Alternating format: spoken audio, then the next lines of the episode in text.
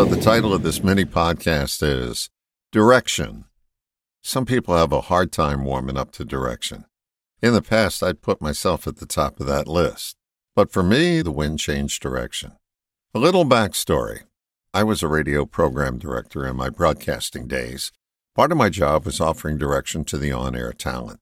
And from my experience, I can safely say that most men don't take direction well. It's a matter of pride.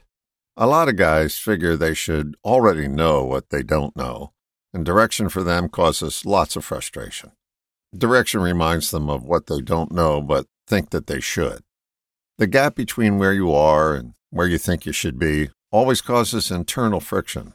Directors need a tough hide, and the knowledge that many whom they are offering direction to don't think they need any. Reminds me of a story.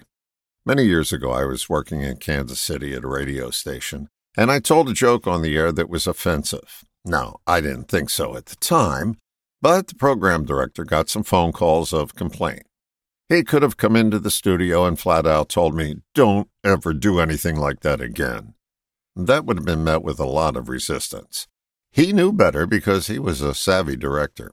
Here's what he did say I've just received a number of calls about the remark you made. I can tell the calls are orchestrated because they all use the precise same wording in their complaint. I'm not going to tell you not to do it again, but if you do, I'm giving them your home phone number. he then walked out of the studio. Now that's direction. He offered me a different choice besides my way or the highway, which is necessary at times, but by and large is the least effective form of direction. Men and women both share the following in common about direction. If they don't like who it's coming from, it's a lot harder to carry it out. Here's my direction to those resisting direction enter adulthood. I've mentioned this story before, but it bears repeating here. My hypnosis mentor, Dr. Dave Dobson, had us do an exercise where we would imagine being told to do something by someone in authority whom we didn't like. The minute we reached that feeling of discomfort, we were to look down at our hands and laugh aloud. The purpose of the exercise was to let us know that there will always be people telling us what to do, no matter who we are. He said whether we're the President of the United States or Bill Gates, we would have people telling us what to do. The exercise was to learn to laugh at the reality instead of getting caught up in the frustration. The exercise interrupted our patterned way of poorly responding to direction, no matter what direction it was coming from. You know, it'd be wonderful if we could like everybody, but that's not happening anytime soon. The adult response is to separate the wheat from the chaff, or said another way, don't confuse the message with the messenger. So let me pose a question.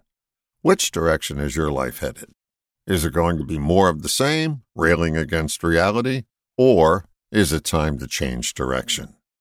Walking against the wind can be refreshing at times, but if you do it as a matter of course, it's no longer special, and it's counterproductive. Let me quote the grasshopper here You can't go in a new direction with old habits.